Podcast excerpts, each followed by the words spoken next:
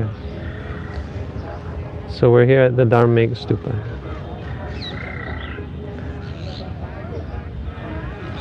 And just I'll repeat what I was saying. The the Dhammacakkappavattana Sutta. When the Buddha arrived at Isipatana and met the five monks, the five ascetics, they were skeptical. Um, they said, you know, here comes Gotama, that guy who gave up the holy life, and look at him, he's fat and got his color back. And they said they weren't going to pay respect to him, but in the end they couldn't help themselves, but they were still rude until the Buddha asked them, you know, look, uh, have I ever spoken this way before? Have I ever claimed omniscience and, and perfect enlightenment before? They said, no hetang bante, something like that, which is, then they use the word bante. No, indeed, Venerable Sir. And then he said, now listen, I have something to tell you.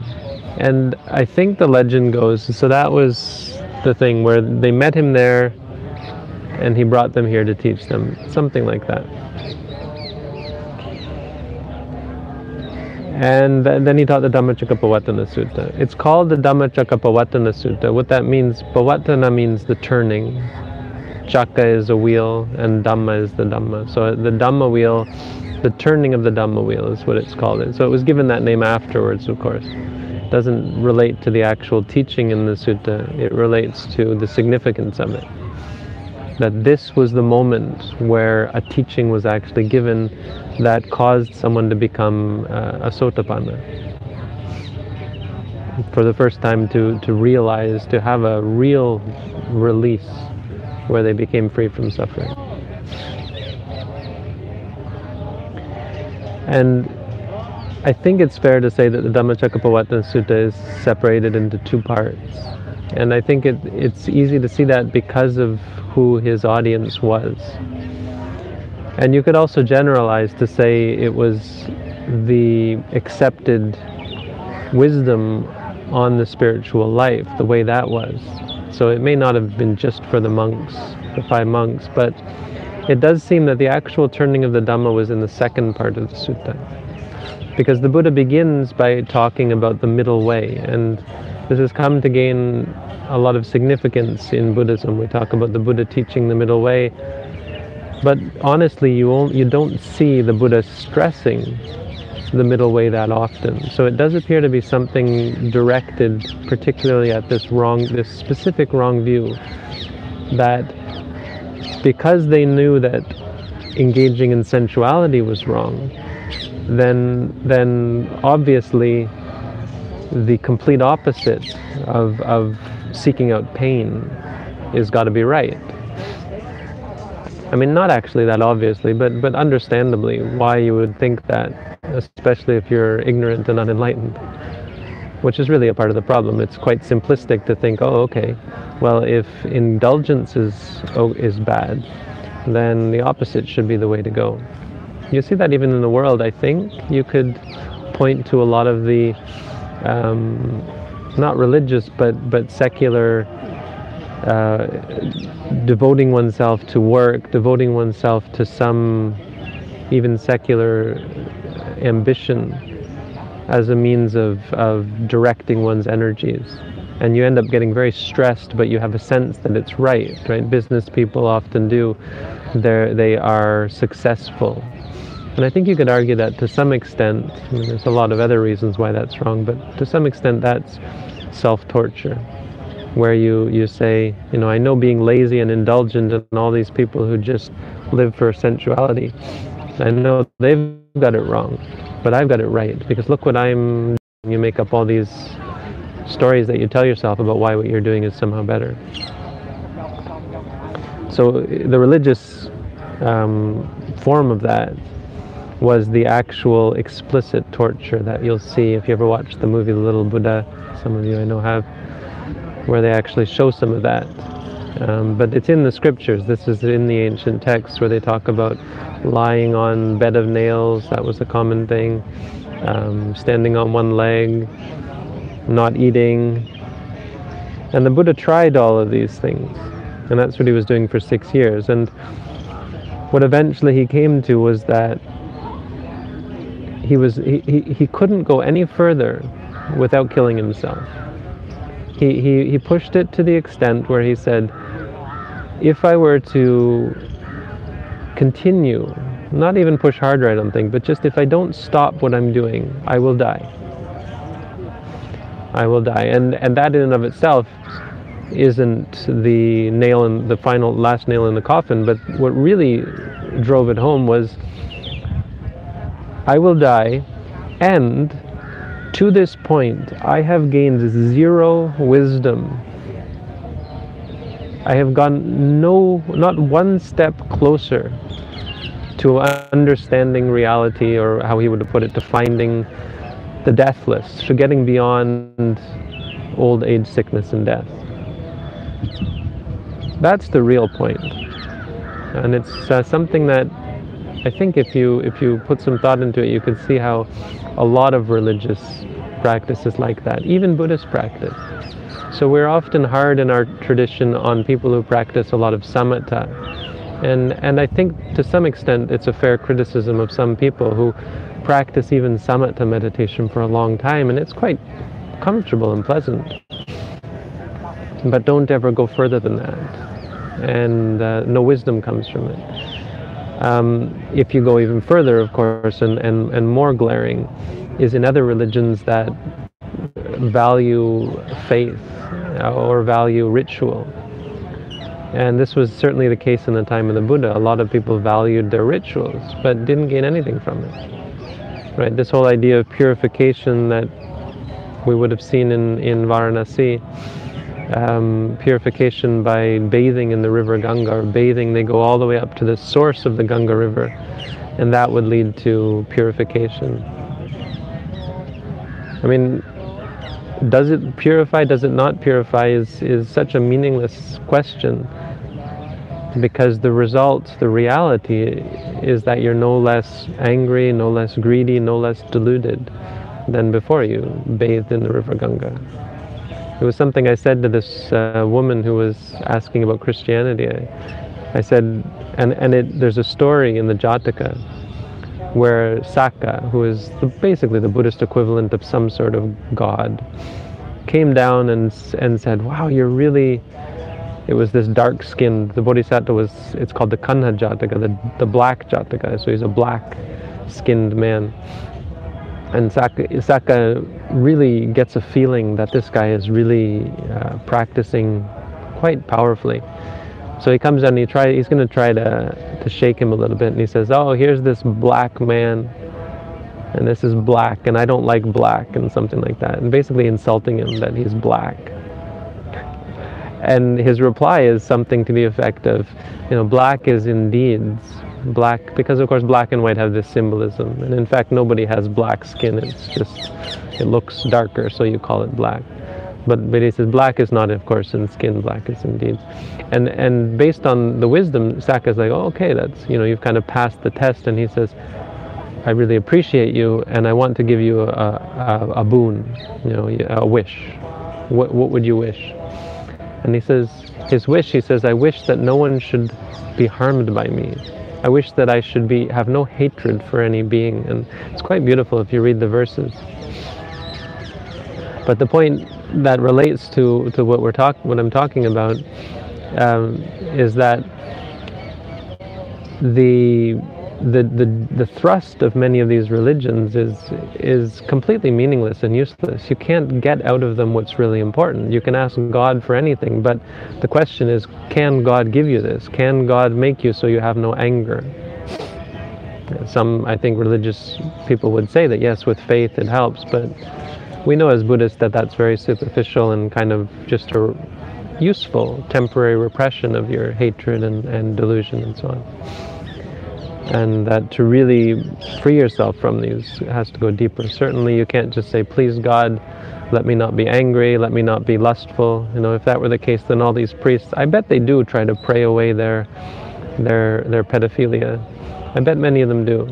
Even, even though we say these are evil, evil people, that they really do many of them, you know, feel guilty because it's very hard to be an evil, evil person and not feel some guilt. Some of them probably don't, they're too far gone, but the prayers don't work. And, and we see that in, in also in Buddhist circles. That just praying to the Buddha and doing chanting, well, well, well, being a good thing is too basic and too shallow. So, getting back to the sutta, the Buddha pointed out this prevalent dichotomy that absolutely there were many people who were engaged in base, useless practices of indulgence and sensuality, and that's wrong. He, call, he called it hino gamo potu chaniko, this indulgence in sensuality. Hina means inferior. Gama, Gama relates to the Gama. The Gama is the village. So Gamo means it's the way of the villagers. And the third is Potujaniko. Potujaniko means the way of a Putujana. Jana is a person. Puta, Putu means full, I think, but it means Putujana is a Buddhist word that I think just a Buddhist word that means someone who is full of defilements. That's how the etymology goes. I'm not sure what it originally meant, but we use it to mean someone who is full of defilements. A worldling is how it's often translated. So absolutely there were people who were doing doing that and it was absolutely hina, inferior, and it didn't lead to anything special. Gama, it's just the way of people who don't really have any sense of right or wrong. And Potujanika, it's the way of uh, the way of ordinary people. So it's not necessarily evil. It's just because you remember he's talking to ascetics, so he's saying he's telling them something they can agree with. Like, yeah, this is the way of worldly people. And then he says, but there's this other way, and that's the torturing of oneself. Atagilamatanu yoga. Yoga meaning getting uh, caught up in or, or, or dedicating oneself to uh, atta means the self, gilamatana, the, the state of making oneself suffer. And he said this also, it's different. The words used are different. Dukkho, it causes suffering. I mean, that's really the ridiculous part, right? Like, how could this possibly be useful? The, the, the result is explicitly uh, pain, you know. Dukkho anaryo, anarya, it's not the way of the Arya. And this would have been a word they'd be familiar with, this idea of an Arya, someone who is uh, noble. Anatta sanghito, useless. Atta means use or meaning or purpose, benefit. Sanghita means just connected with. Anatta sanghita means not connected with any benefit. And he said these two extremes, someone who has gone forth, Babajitena nasevitaba, should not engage in at all. Dveme bhikkhave anta papajitena nasevitaba. And, and one other point that's made explicit here, not sevitaba, they should not be engaged in or, or mm, partaken of is that sometimes people say, well, moderation, right? You hear the middle way being moderation. In this sense, and really in every, in most senses where the Buddha used, talked about something called the Majjhima Pratipada, the middle way. It didn't mean anything like moderation. It was absolutely not engaging in either. And so the middle way is like a razor's edge to some extent. And it's not exactly because it's more like the, the default in a sense. You know, the problem isn't what we aren't capable of, the problem is what we are capable of, what we are inclined towards. We're inclined in both those directions. And once you give up those inclinations, what you have is something very pure and very simple, very peaceful. So that's the first part of the sutta. He says, having given up these two, the Buddha has found the middle way. Majjhima Patipada Tathagatena Abhisambuddha. And that leads to wisdom, that leads to light. You should read the sutta. Everyone should read it. It's one of the core suttas. And then he says, What is that middle way? It's the Eightfold Noble Path. Now, I think you have to cut it there and say that's the first part. Because then he, he, he switches gears, in a sense, and, and turns the wheel of Dhamma. And, by, and turning the wheel of Dhamma, what does that mean? It means teaching the Four Noble Truths. Now, the, the middle way is the fourth noble truth, right? So he's, he's going to be repeat, he actually repeats himself. Um, but it's the framing of it, I think. Now he's going to frame his teachings around the Four Noble Truths and, and emphasize that as the framework. And that's important because that is the essence of Buddhism. You'll often hear that. People say, What are the core teachings of Buddhism? The Four Noble Truths. It really is true. And I think a problem often lies in how they're taught. You know, you read the, what the Buddha taught, that famous book, and he says, I think he says, the Buddha taught that life is suffering, or the First Noble Truth, and that's of course not what the First Noble Truth is. So the next part of the sutta, he says, um, I'm going to forget the Pali, but he, he says these are, there are these Four Noble Truths. And uh, Katame Chataro, no? How does it go? No, he doesn't even say it like that, I don't think. It's idang bhikkhave, idang dukkang arya time bhikkhave. There is this noble truth of suffering.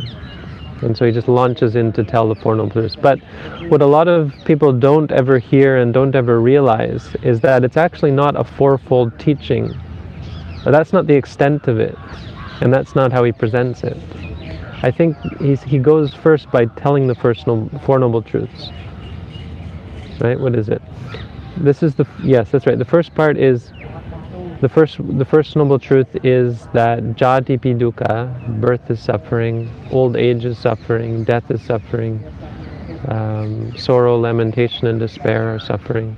So he outlines some of the ways that we suffer. I mean, these are simple truths, um, but what's profound even there is how he's making that the essence of his religion, right? It's kind of like a, and that's why people, I think even the Buddha refers to himself as a physician. Because it's kind of like that, it's very clinical. And it's not to say that other religions don't talk about relieving suffering and finding happiness.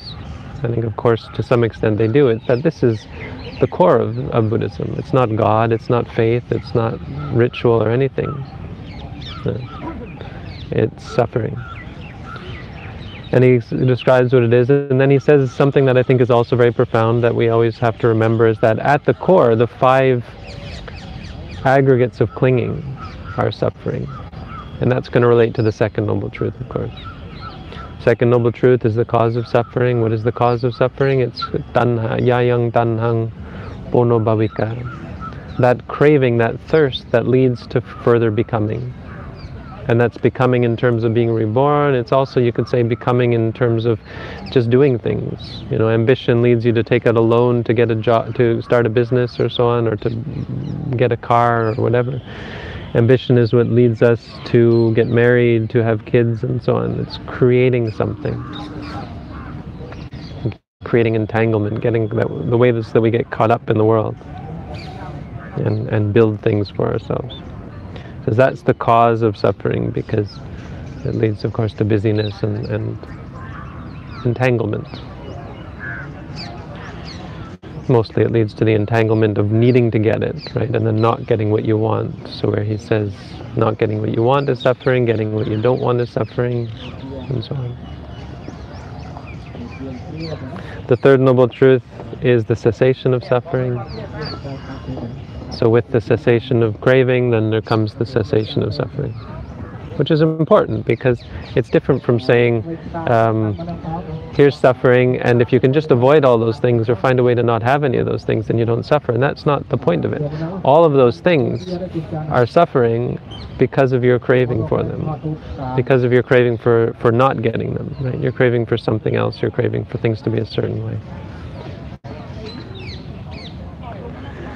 The Fourth Noble Truth is again the path, and it's basically saying how do you uh, how do you arrive at this uh, state of being free from suffering, which is of course the Eightfold Noble Path.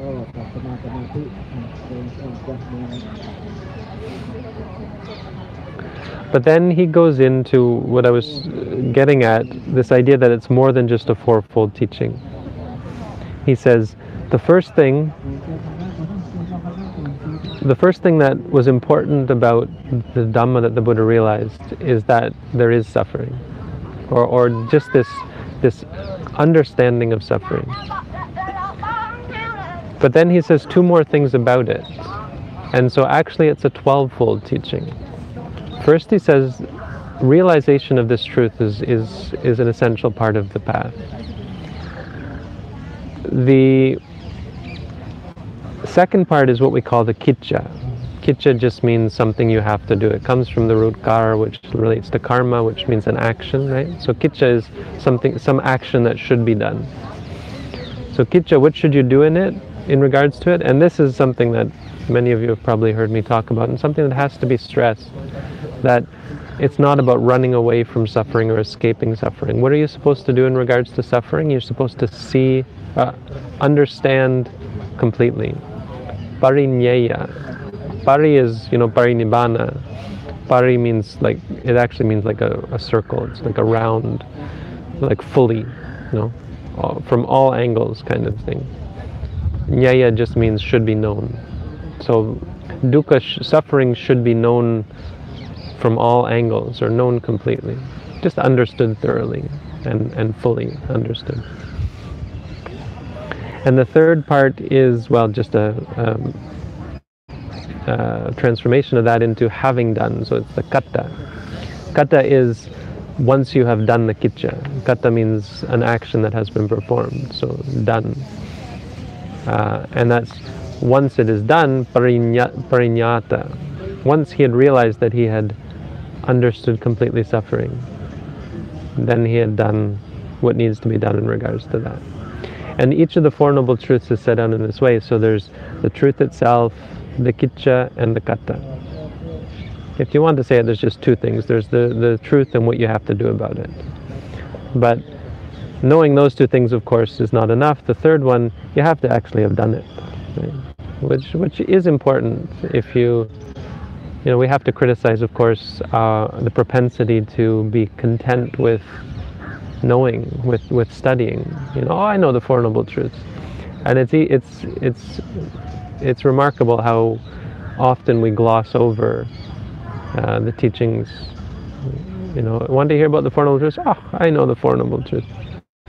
Unless you're an arahant, you don't really know the Four Noble Truths, and that's an important point to make. So kata, you have to actually have done the work. And in regards to suffering, you can't stress enough how important it is to align yourself with the fact that the the kitcha is to know it completely.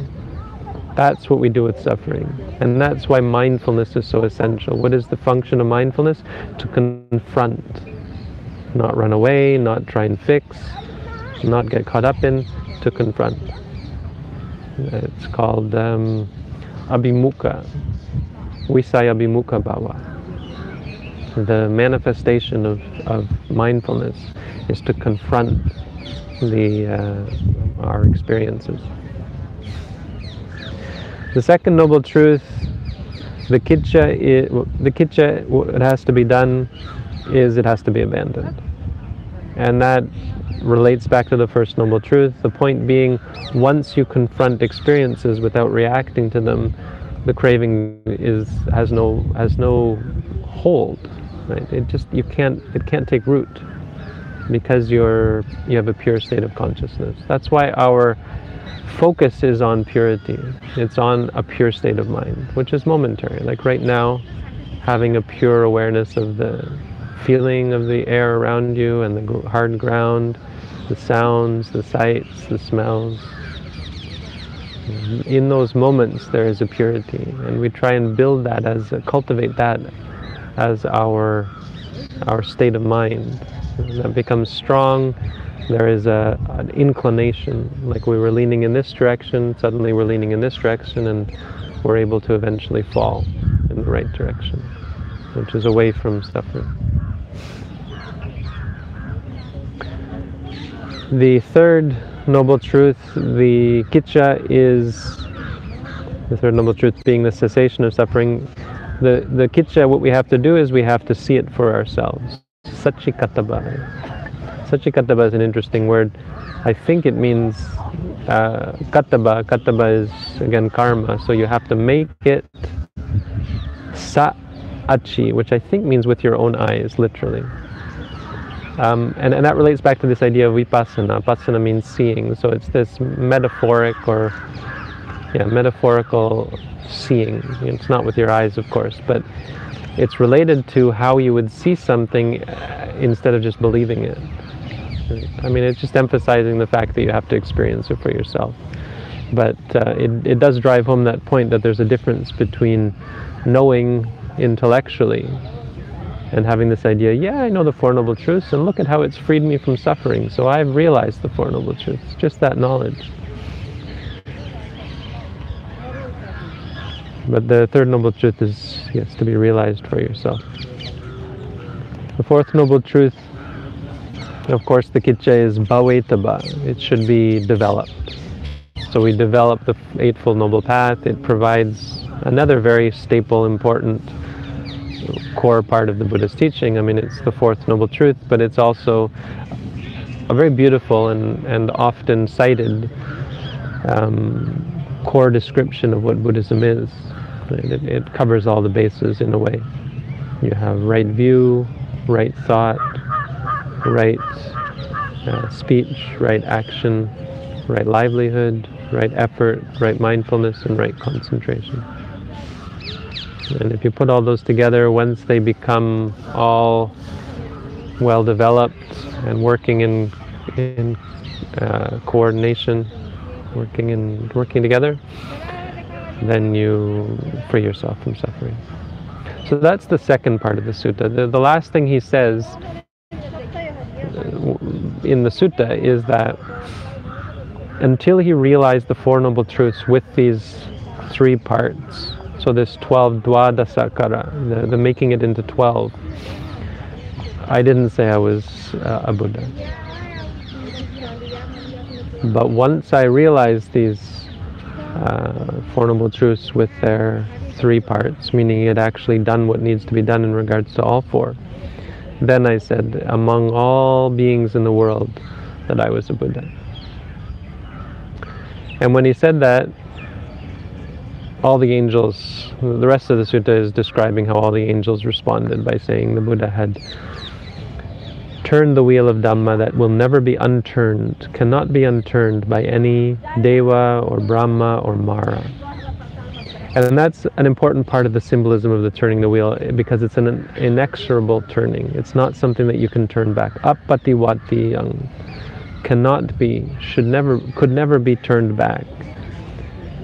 At that point, Kondanya, when he was, remember these five, and one of them was Kondanya, who was the one person at the Buddha's birth who held up one finger. Everybody else was two fingers. He held up one finger, and one finger, and said, "He will definitely become a Buddha."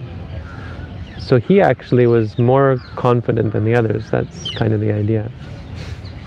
The other thing about Kondanya is apparently he was him and Subhadda were brothers in a past life. Now Subhadda was the last person to become enlightened under the Buddha's teaching, under the Buddha's actual direct guidance. So before the Buddha passed into parinibbana, he taught Subhadda. Kondanya was the first person, and they in the past life were brothers, and they decided to give a gift to the to a Buddha or a Pacceka Buddha or something. I think a Buddha actually. And Kondanya said, "Let's give the first rice that we harvest, young rice." And his older brother said, his other brother said, "What are you crazy? Nobody gives that. You have to wait until the the rice is fully developed, and then you give that as a gift." But he was so he wanted to give right away, and he said, "Well, then we'll cut the field in half, and you give whatever you want from yours." And so Kondanya gave young rice to the Buddha, and Subhadda waited until it was very well developed, and then he gave the the the dry the it was good rice, but it was the fully developed rice grains. cooked them up, I guess, and gave them to the Buddha. As a result of those two karmas, one of them was the first person to understand the Buddha's teaching, and one of them was the last. That's the story. But Kondanya, it says in the sutta that at that moment when the Buddha was teaching, there arose in Kondanya the Dhammachakka. No, the Dhammacakkhu, sorry. Chaku is not Chaka. Chaka means wheel. Chaku means eye. The eye of Dhamma. Yang kinchi samudaya dhammang sabantang nirodha dhammang. And that's the, the, the key point here. Yang kinchi samudaya dhamma. Whatever dhamma arises, sabantang nirodha dhamma. Whatever is of a nature to arise, all of that is of a nature to cease. That's a, a description of the realization of Nibbana. And it's, it's, that's why we call it cessation, because there's an experience uh, that is complete and utter cessation of experience, I think you could say.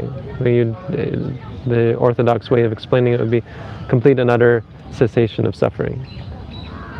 And he had that experience, and because it's so profound, it's considered to be the, the breach or the, the, the switch between uh, Puthujjana and an Arya Puggala.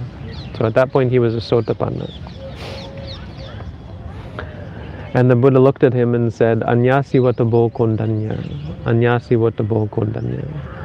Oh, kondanya, you see. Anyasi. Anyasi means. Anyasi? Anyasi, you know, not see. You, you, you know now. You now know. Or you have come to know. Ah, kondanya, you have come to know. And so he was, from that point on, known as Anyasi Anyasi, Anyasi Kondanya, no, what was he called? Anya Kondanya. Anya Kondanya, Kondanya who knows. He was given a second name, Kondanya who knows. I don't know how much time we have. How much? How are we doing on battery? Does that thing have a battery? Careful. 66%. Okay, we got lots of it. Well, how's it? What time is it? 10. o'clock. 10 o'clock. Okay, we're going to be eating at 11. So um, there's much more to teach. And I think it all should come now. No, let me see. Right. One more thing that should be taught, and I won't go into too much detail because I think we should do some meditation before lunch, right? Um, is that Kondanya became a Sotapanna. And then um, he and the Buddha went out for alms, and they left the other four monks at the monastery to do medit to, to practice. And they came back and brought food for the, the rest of them. And the Buddha meanwhile taught the others, and every day he was teaching all of them, until all five of them, day by day, five days later, became Sotapanna. And once they were all Sotapanna, then he taught what is called the Anatta Lakkhana Sutta. Anatta means, of course, non-self. And so then he taught and tried to help them see this idea that nothing has a core, that, that our way of looking at things as being entities, a bag here, a hand, a fist, and so on, is conceptual. And that a much more real way of looking at things and the deeper reality is that things don't have a core, that there is no self, no soul in anything, that, that, that reality doesn't admit of such concepts. That reality is based on experience. And so it's this sort of change in perception, in worldview, in your paradigm, where you start to see things just as being experientially based. But I don't think I will teach the Dhamma, uh, the Anattalakkhana Sutta. Maybe if you guys want, we can do it in the van tomorrow or something. We can talk about it. What I'd like to do rather is, I mean, basically I'll give you the, the synopsis. The five aggregates are non-self. There you go. Why are they non-self? Because you can't control them, because they don't have any substance and so on. They're impermanent. And that's all. And I think what we should do now before lunch is we can do walking, we can do sitting, you can do as you like. And maybe we can do walking around the pagoda if you like. That can that can be a sort of a walking meditation, and then come back here and do sitting, and then we'll go for lunch. But this is the place, 2,500 and some years ago, where the Buddha taught the Dhammacakka. And and the the sky opened up apparently, and and you could see hell and you could see heaven, and everybody was saying, "Here's the Buddha. The Buddha has taught. Turn the wheel of Dhamma." Okay, so you can stop that, and we'll go on to do some meditation.